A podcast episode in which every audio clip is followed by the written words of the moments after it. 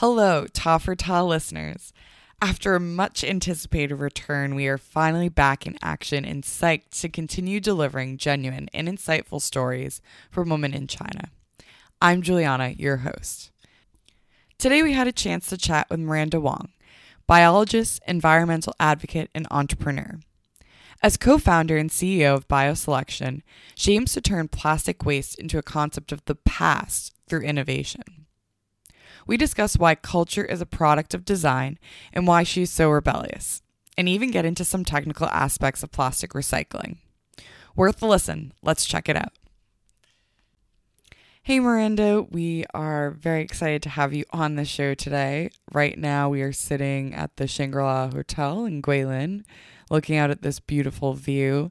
We had the chance over the past couple of days to attend the Integral Conversation hosted by Esquel Group, where I also had the pleasure of watching you present during one of the panel presentations. So, based on that, let's get this started. Thank you, Juliana. It was, a, it was a really great opportunity to come here, and I met some very amazing people. I think to start us off, can you just give us a simple 30 second pitch of BioCellection? What do you do? I'll give a really short um, summary about what, what we're doing. Uh, so, BioCellection is a startup that I created uh, a little over two years ago, and we're developing a technology that can turn currently un- unrecyclable plastic waste into chemicals um, that can feed into various industries. Yeah, I actually really want to just dive right in and ask sure. you more about your experience with BioCellection, a company that you started it's really impressive, not only just from a technology perspective, but also starting a company from scratch and getting it going. So, could you actually tell me more about the original reason why you wanted to start BioCellection? This company um, was uh, my my co-founder and I have always been involved in sustainability. So this is actually something that we started working on. We conceived the idea in in high school um, and initially, this started as a field trip to a waste transfer station in Vancouver, Canada, which is our hometown um, at the time, and um, really understanding how the plastic problem is is one of the biggest issues for our generation, and then later seeing the bigger picture of how this waste goes into the oceans, enters our food chains, causes disease. Um, it's it's an issue that you know we have gotten quite obsessive about uh, because it, it, seems like the impact is, is definitely going to be huge and it, it desperately needs innovation. Can you help break down a little bit more of the technical aspects of BioCellection? What does the company do? We invented a chemical technology. It's a proprietary chemical reaction that can turn unrecycled plastic trash that's contaminated plastics like plastic films plastic wrapping and packaging. Um, and we turn these materials that would otherwise be sent to the landfill, or you would see that you know it would end up in the oceans, especially in the Asian areas. Um, we turn this material into chemicals, um, namely adipic acid and succinic acid. These two chemicals are extremely versatile precursor chemicals. They look like you know table salt. They're white crystalline powders and they can be used precursors for synthetic fabrics like nylons and polyester, polyurethane, uh, like synthetic leather, um, as well as uh, they can actually be used to make compostable plastics. So we can turn uh, non biodegradable plastics, like you know plastic pollution that would usually take a thousand years to rot on their own. Um, and we can turn that plastic into material to make compostable plastic that will break down in a matter, matter of half a year. Um, so so that's that's what our technology is doing, and there are also other opportunities in terms of what else it can do, um, because our, our process actually from our from the 300 plus experiment that we have done, if we terminate the reaction actually before it goes to full completion to drive the plastics down to these chemicals, they actually um, if we stop it in between, the reactions actually generate new new types of materials, some of which are are glues um, that could also have very interesting applications in industries like automobiles or interior design. Mm. I think actually one of the biggest myths to me that you dispelled was that when I recycle at home, that not everything actually goes to become another second generation product. Uh, was that surprising to you when you first learned it? Do most people know that? Was that I just the only one that was like, oh, if I put my water bottle in the recycling thing at school or at home, it's going to eventually turn into a, a jacket or something. Yes, most people don't know that. Um, okay, that makes me feel a little better. and it's not by accident. Um, so there's a lot of uh, negativity around kind of being transparent in the waste industry, and I think it's, that's getting better, especially in California. But people generally regard waste as something they should hide away. So, you know, the city government is not going to actually tell their residents what their recycling, their actual recycling rates are. So, I, I'll, I'll i can dive into this a little bit more. Um, Please do. Yeah, globally, you know, only four to eight percent. When I say four to eight percent, because it's about eight percent of all plastics that we produce gets recycled, and this is specifically plastic packaging, which is of interest here because plastic packaging is generally single use because it supports a throwaway lifestyle, and most of this material 90, loses ninety five percent of its value after the first use. Um, so only about eight percent of plastic packaging produced gets recycled. Um, 86% gets landfilled or ends up in the oceans.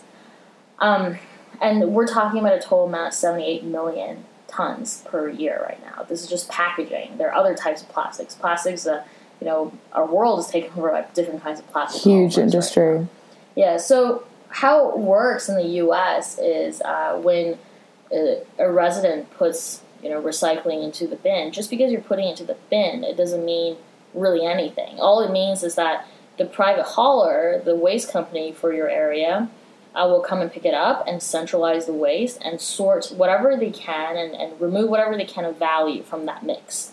Um, and they will have their downstream buyers will buy the valuable metals, glass, um, cardboard, paper, and uh, the rest that's left are plastics. So number one and two plastics, which are you know the, the PET for clean water bottles, and also the um, more rigid kind of.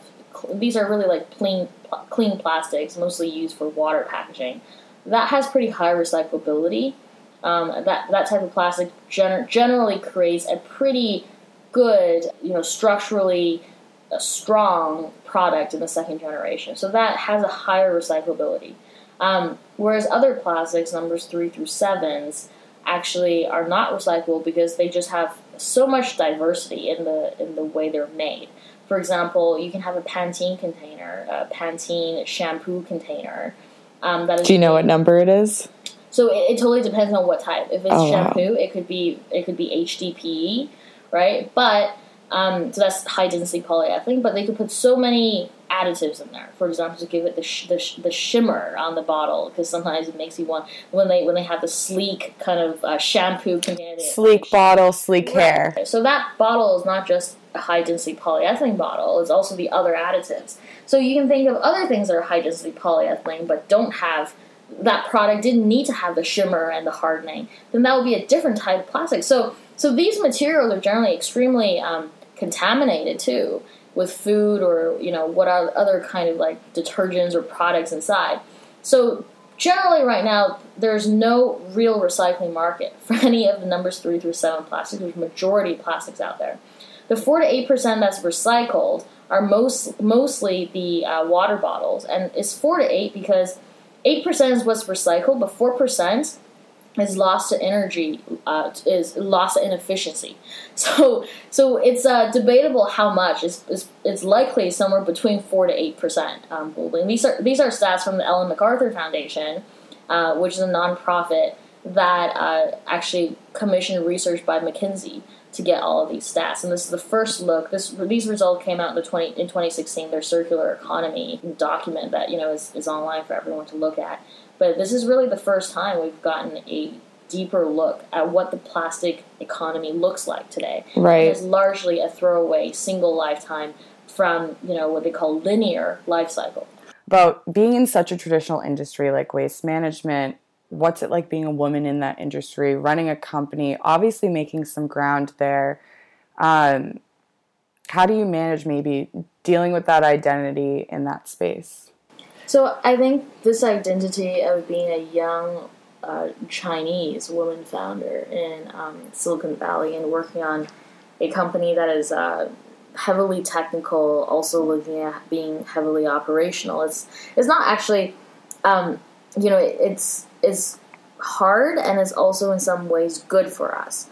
So I'll talk a little bit about how it's hard, and I think you know it's not probably not too difficult to see why know, we're not really, we don't really fit into the normal cookie cutter for entrepreneurship in Silicon Valley. Um, however, that is, is slowly changing, and, and there are quite a few investors in the, in the area that are, um, you know, not concerned about the fact that we're women. It's more about, you know, do you have the other necessary in, experience and um, gray haired leadership on the board? are you able to bring them together um, and, and really recruit the right people to execute. And I think there's a great level of truth in that you can't defy you know all odds to do something. You can't there there you know there are many paths that you can take to succeed.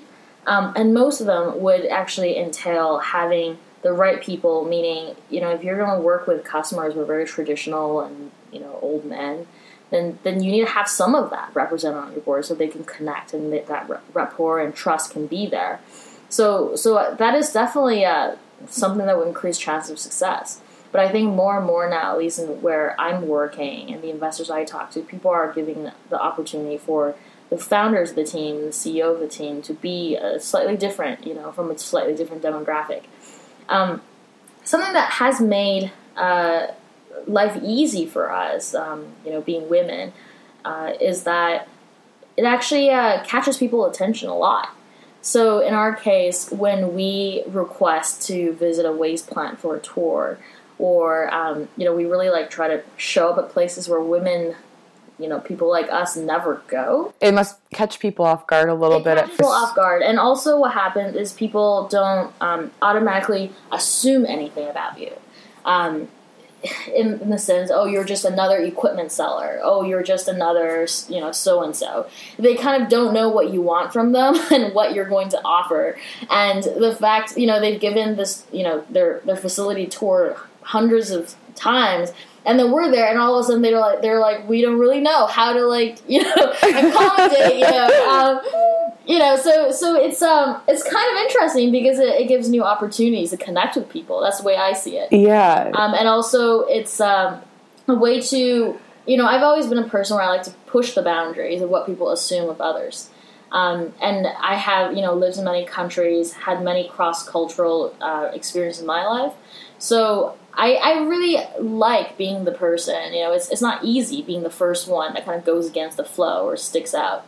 But um, in this context, I actually feel I can sense a change when I go into those environments, and I feel the you know the operators of these sites are, you know, at the end of the at the end of the conversation, we reach mutual respect, right, for each other, and it's a very good feeling to see how they have made an impact on us and shared knowledge with us, and we have also made an impact on them. Yeah, I think you mentioned that you have a little bit of a rebellious side to yourself. uh, how do you think that helps you in building and starting a company? I think a lot of it is uh, ability to trust your uh, natural instinct. Actually, I think a lot of what rebellion is is you have a strong sense of what is right or wrong, what you want to be part of and what you don't, and you know why. And that thought is obsessive to you. Like you cannot forget the thought once you see it that way. So for me, I'm very much a person like that. I, I can't I can't unlearn many things easily. that might be kind of an issue. If I could, I think a lot of things in my life would be much easier for me. Um, but in my situation, you know, I just don't I just don't take part in things that I, I don't agree with. Um, and I'm starting to learn. I think one of the most important things is to learn what compromise and working with other people who are different means. And um, college was a great time for that because I went to, you know, Penn was a very diverse place. Um, but I think a lot of it still comes down to values, um, to principles, and uh, that's definitely something, you know, I, I care about a lot when we think about what kind of a company we're building, who we are, what our values are, and does that actually align with the type of business objectives we have. For example, recently, you know, I really given a lot of thought about company values. Um, you can have two values in opposite extremes and neither are bad. For example, you can say, we really value fast fail or fast validation. So doing something fast and failing it if it doesn't work. On the other side, you can say we really value taking time to do something carefully, planning, and thinking through things. Both are great values, but you can't. But both values, it's very difficult for both values to coexist in a startup. Right. So, so a lot of the times, the values you pick, the principles you pick, have to really align with your business objectives too. Right, and how people develop their own values has always been really interesting to me because it's very much I think a product of where you come from, your parents, a life changing experience, and how people at our age really believe strongly certain things and how they get to that point. Um, but I think you talk a lot about how you have this gut instinct, how you want to hire people that fit with your company. How do you know that someone's the right talent? Because you have a small team. So I've uh, definitely made mistakes in hiring um, before, but I've also done some things that turn out to be right. And actually, what I've learned is um, even for hiring for a technical role, um, of course, I think the most the, the first thing that a, a, you know a startup founder or a company would do is to have a list of skills that they look for, um, and they put that on the job description, and out they go to find someone on LinkedIn. Um, that method doesn't really work for us. Um, and I think other people might have had success, but from actually discussions with other founders, what I've learned is a lot of the times is really about finding the, the people who have that baseline sh- level shared values, who are, who are able to be generalists um, at the things that they do every day, who, who put the team in front of themselves and their own interests um, because they just believe in it that much, um, because they just you know they love this team and this is what they want to they want to do for more than nine to five every day. Um, so that's actually who i look for first in terms of gut feeling is does this person have a shared collective sense of um, you know are they you know are they actually not just a team player but they will they will be flexible in terms of when they should lead and when they should be on support. They, it, it's this natural instinct, and, and I think you can tell very quickly whether someone is that because it's kind of um, it's a skill that you you don't just learn. You have to have been in a group previously that function in that way for you to know what that feels like, and, or you have to have you know previously been in a leadership position where you try to cultivate that type of culture for you to understand what that feels like. So um, I think it's very easy to be able to tell. That's the first thing I look for, um, and then obviously there are the technical.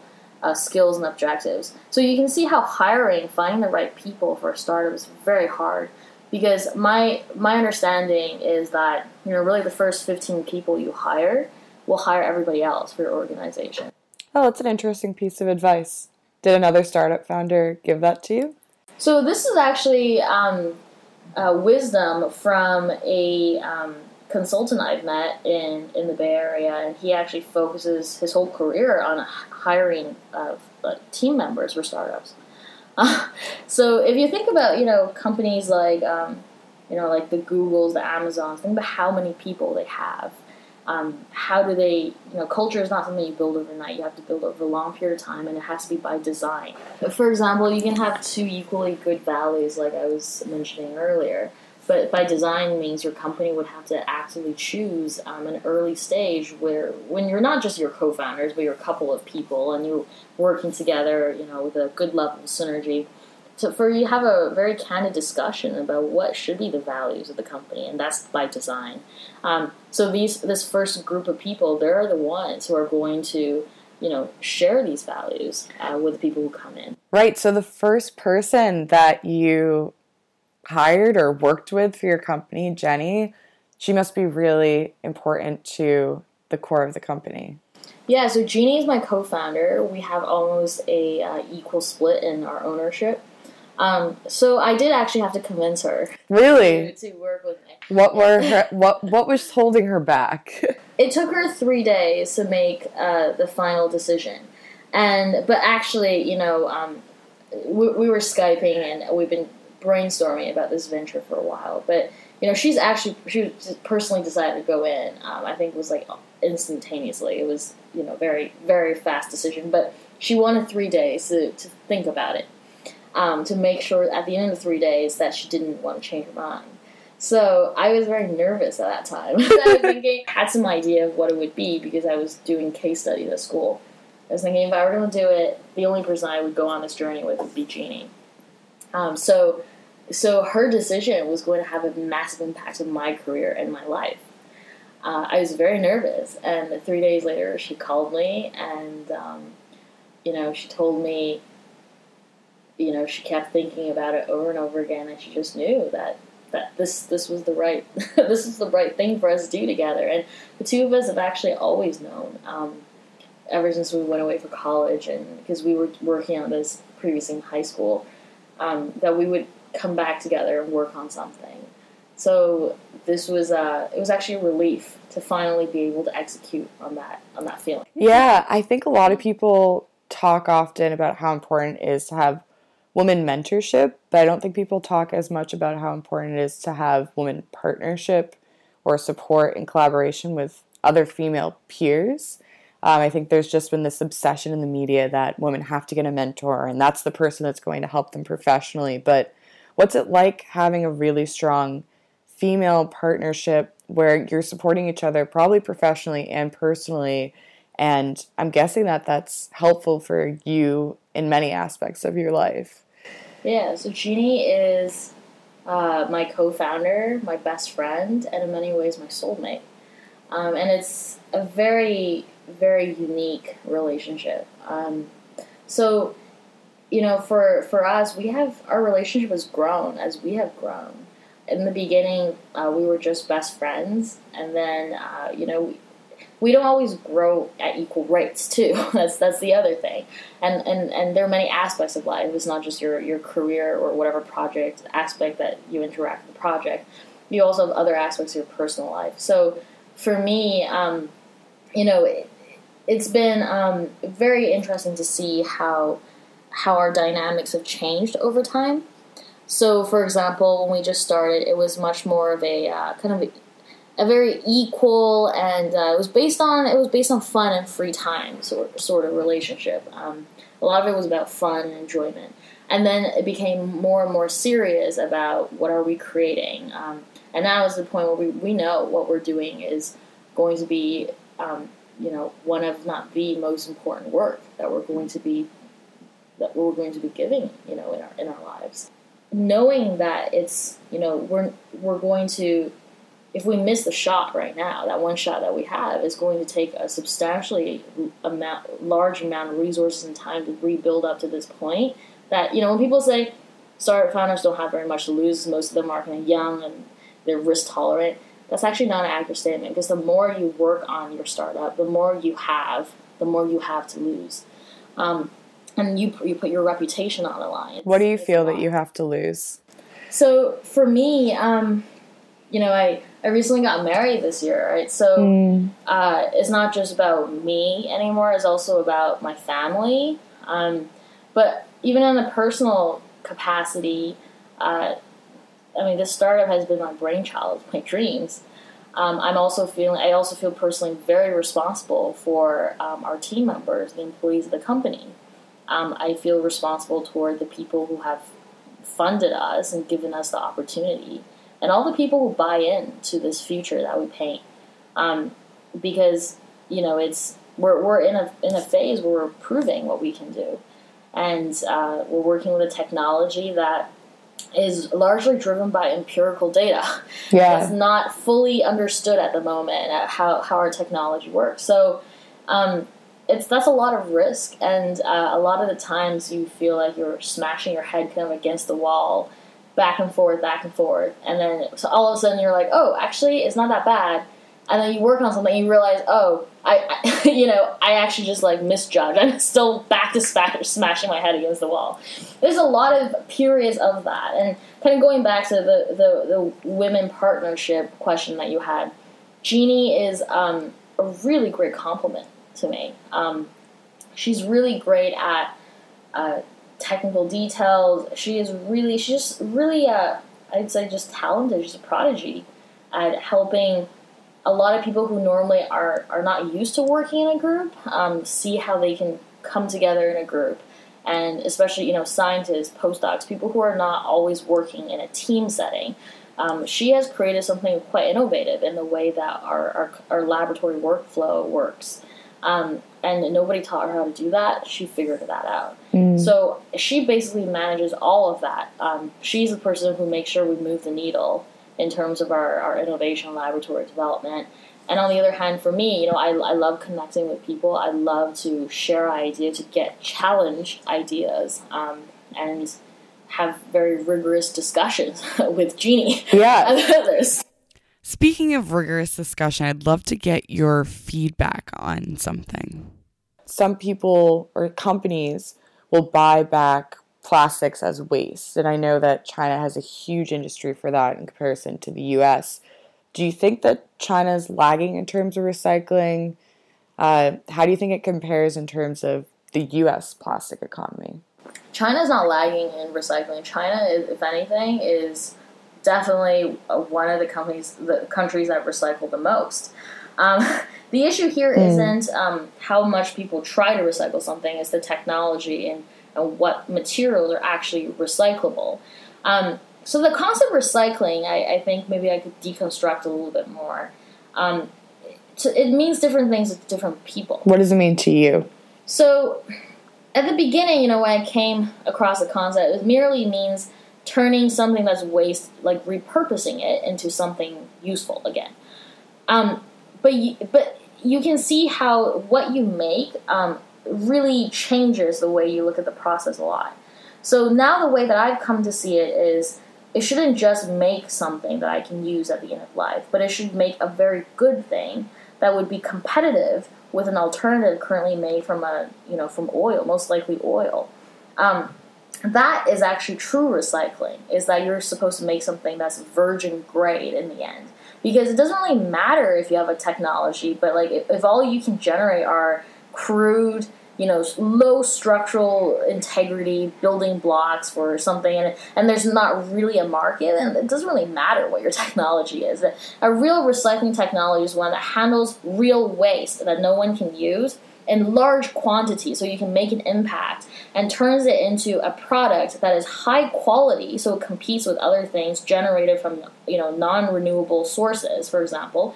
And then it, it can make a lot of it and there's a big enough market to buy that. That is actually what real recycling should be. And i think the fallacy that we come across is just because something has the little triangle arrow symbol or is put in a blue bin or someone took it away that doesn't that doesn't really mean anything. It just means that it's circular is somewhere right now in the waste commodity market or in the landfill. Um, so in, in terms of China, um, China until very recently, until July, has been the biggest importer of U.S. waste. Doesn't just import U.S. waste, also imports all over the world. Exactly, all around the world. Until recently, China has actually imported forty percent of U.S. plastics, um, not just plastic scraps, scrap waste. Um, and the U.S. spends, um, I mean, to the U.S. In, in some cases for paper and metal, China actually pays the U.S. and the U.S. pays China, and I'm talking about material recovery facilities. It's a very privatized kind of trade market. Um, and that China pays the the U.S. for valuable scraps, and the U.S. pays China to dispose of U.S. plastic trash because China doesn't really want it. Um, so this actually is a, a 1.5 billion dollar uh, market, um, just trading to China from the U.S. of wow. scraps. So this market right now is being shut down by the Chinese government. Um, the Chinese government first announced at the beginning, I believe in February, I heard about the this. World Trade Organization um, that China no longer wants to um, accept any more scraps from around the world, especially the U.S. Then this is an effort, right, to bring those efforts home, to bring recycling back to Chinese soil do you think that there's an opportunity for the technology that you're creating to be used in China? Is that something that's in a longer term vision for you, or? It's definitely in um, our. It's definitely on our agenda. Um, is in our plans to come back to China with our technology. The plastic problem looks different um, in different contexts. So, for example, Chinese plastic waste generally sees more liquid materials, liquid content in it whereas in the US it's drier. and that has a lot to do with how the waste is centralized, what the plastic packagings are normally perceived safe to be used for. Um, so, for example, in China, um, people commonly can just put soup, soupy, saucy material into plastic bags and give that. Or even in Europe, that's not perceived safe. You don't just put like you know chicken noodle soup in a plastic bag and give it to your customer. You put it in a container, and the container goes in a plastic bag. So um, the waste from the U.S. generally drier, um, mm. and also it's it's got like more distinct pieces, whereas in China it kind of just it looks messier at, at, the end of life. So it is easier to handle U.S. waste, also because they um, are you know there are 1,500 material recovery facilities that have robust sorting technology from Germany or France. Um, so we're first uh, working in the U.S. to prove our technology in relatively easier types of waste, um, and also to um, work on the different types of waste that are that are there and figure out what is a sustainable business model that would be um, that would be scalable in, in different countries as well. Yeah, I could listen to you talk about these technical aspects forever because the aspect of China is still really interesting for you because China may be in the future. Where does this intersection come in? Why why is that important to you? Yeah, so um, I was personally born in China, um, and when I was five and a half, I moved to Vancouver, Canada, with my with my parents who immigrated, um, and then I moved to the United States for college, and I currently work and live there. So um, China has always been very special for me because uh, is where all of my extended family is, and I've also spent a full year of immersion education here in China. So I feel very culturally connected, yet not identical. um, and I, I definitely want to be able to make an impact here, um, but I, I'm very cautious of um, choosing the right approach um, because technology is something that could do good or to do do really really terrible things depending on how it's introduced what the culture is and um, whether frankly society is ready to use it for good. Um, and our technology is at a point where it's still pretty nascent. Um, and but what i have been doing in the past few years is uh, come back to china quite frequently to stay updated with how um, the people who are really in the upper echelon of pushing sustainability in this country, how they're thinking.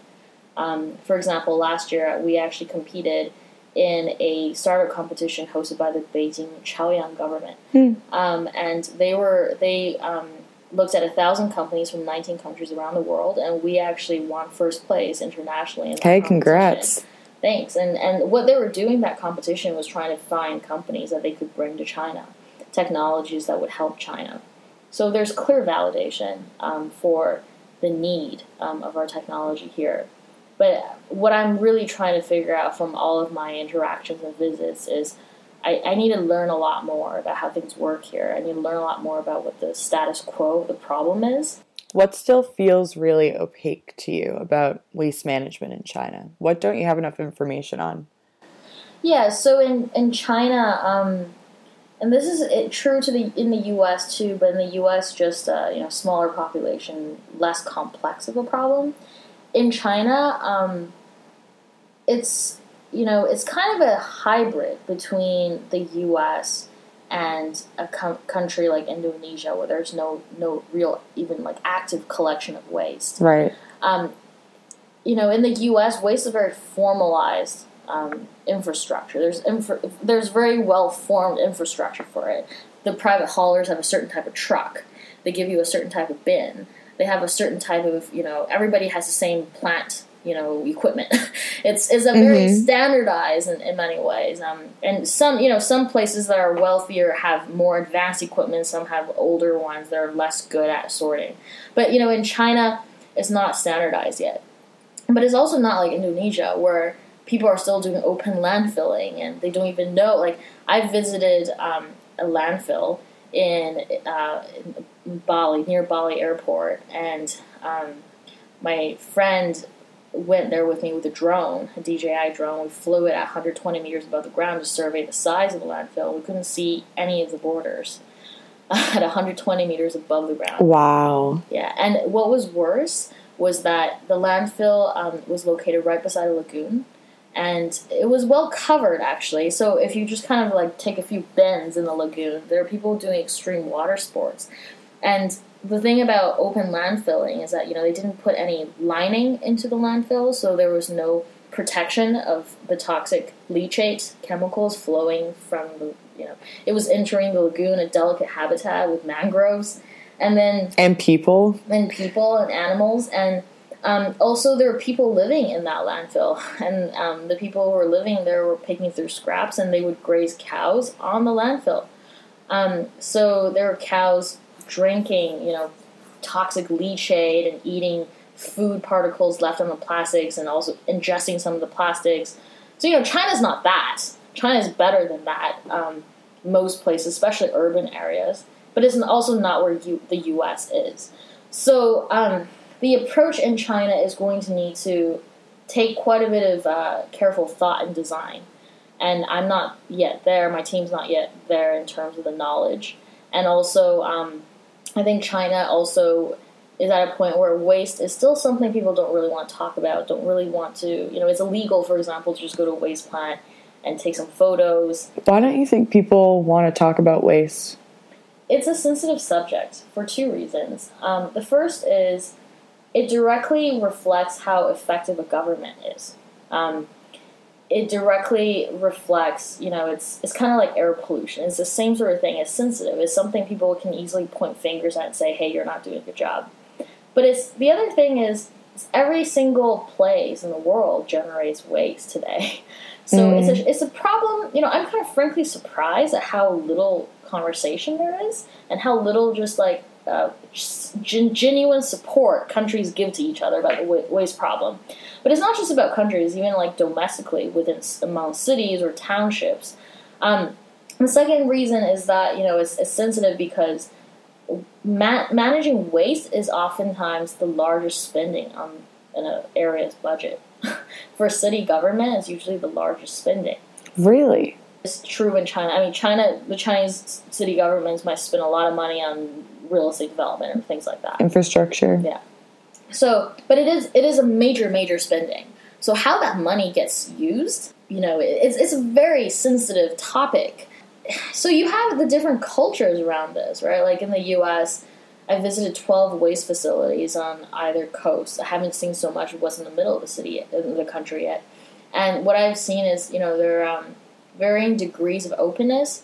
Um, for example, Recology in San Francisco act- actually has a learning center and like a museum and on a certain day of every month, they open up to the general public. You just need to email them, and you can go on a tour. They'll give you a hard hat and a little vests, right? And then you just go along the entire sort line. You learn everything, and you know it's part of it is to show you how great of a job they're doing, but another part is so you understand. Um, but that's not really something you have in other places in the U.S. or you know you don't have that in China. Um, you don't even really see where the waste goes; it kind of just gets covered. And um, sometimes when you do know where the waste goes is because you've seen the landfill like build up over the years. And you're like it's really stinky here. I know where that is. And, and it's disgusting. I'm so angry. The city has decided to put it there. You know that's why this is a very sensitive subject. Interesting i want to switch topics a little bit and sneak in a question just i know you told me about this one year you spent in china do you have any stories about when you were here in fifth grade and what sort of impression that left on you moving to Vancouver? Yeah, so um, at that point, I had already lived in Vancouver for about three and a half years. And as a young kid, you know, your memory span is not that long. No. when so, I was about that age, I spent four or five months in France. And like you, you have some memories of it, but it's it's you don't it's not like core to who you are as a person. So I yeah. get that. Yeah. So I I think I actually because of that I really enjoyed my time in China. Um, but the first two months I was uh, quite miserable because you know my parents thought it was a good idea to just like leave me here with my grandparents. Um, and they went back to Vancouver. so, so I, I was kind of here on my own. It was my first time being on my own. I was in a country I, you know, a place I, I wasn't familiar with and um, my parents didn't really want me to reveal that you know we had immigrated because they didn't want people to treat me differently. Um, so it was difficult for me because um, I didn't have any friends. I also just like was not was not at the grade level. They put me directly in fifth grade. I was at like about first grade Chinese level. um, so I I had a really hard time in the first two months. It's an Um, adjustment. It's a it's a major adjustment, and for personal growth, it was a big impact on me. Um, my teachers, though, um, and this is I think from them I learned what it means to be to be focused and committed to something. My teachers decided that um, they were going to take me out of my normal classes and just teach me math and Chinese until I was at grade level. Because I guess the, the thought is, you know, when you're at that age, music, art, It's nice, It's- but not. yeah, but it's not it's not like the most important thing to get together for your academics. So I spent two months, um, you know, sitting out on most of my extra like extracurricular classes or, uh, uh, or, or my my less core classes, and then um, just doing like math and Chinese. I think you know my teacher started with third grade and just like you know in two months I, I moved like moved up two whole grades and, and like knowledge That's really impressive. and as a kid you can do that you know you're so elastic as a kid and it's mm. about having the teacher who believes you can do it who, who knows how to who knows how to like tap you in the right way to get you to absorb knowledge and and i think just from the way they just they were so focused about the like the discipline you know the discipline of how to learn chinese how to how to be you know how to think um, mathematically it was it was really now I think about it, I don't think I've ever had teachers who were so committed to my excellence, uh, my academic excellence, as, as those two were. Thanks for sharing that. And I think we're just about running out of time. So I have to ask you one fun, light question. when you go grocery shopping, what sort of bags do you use to bring with you? Yeah, I definitely bring cloth bags. Any sort of designs on them? Are you more of a basic color, cartoons? I have actually accumulated my canvas bags over the years, um, so I have a variety, um, and also you know I, my husband Robert and I we go shopping together. Uh, he also has his bags from over the years, and I have mine. So I have a Penn bag, um, one that I got from like orientation, and then I also have. Um, I feel like some some things you know I've gone to for startup events. So Each has a little bit of a story with them. Well, speaking of stories, really appreciate you sharing yours today. I think we've learned a lot about waste management in the US and China, and also how your identity as a Chinese woman has played a role in starting up a company, working in Silicon Valley, and continuing to push the envelope in terms of recycling and waste reduction. So I'm looking forward to seeing what you do. I'm really thankful that you came on the show today. It's been a pleasure to speak with you. And that's all for today. If you like what you're hearing, please subscribe wherever you get your podcasts. Episode suggestions, interview requests, and general inquiries can be sent to ta.for.ta.china at gmail.com.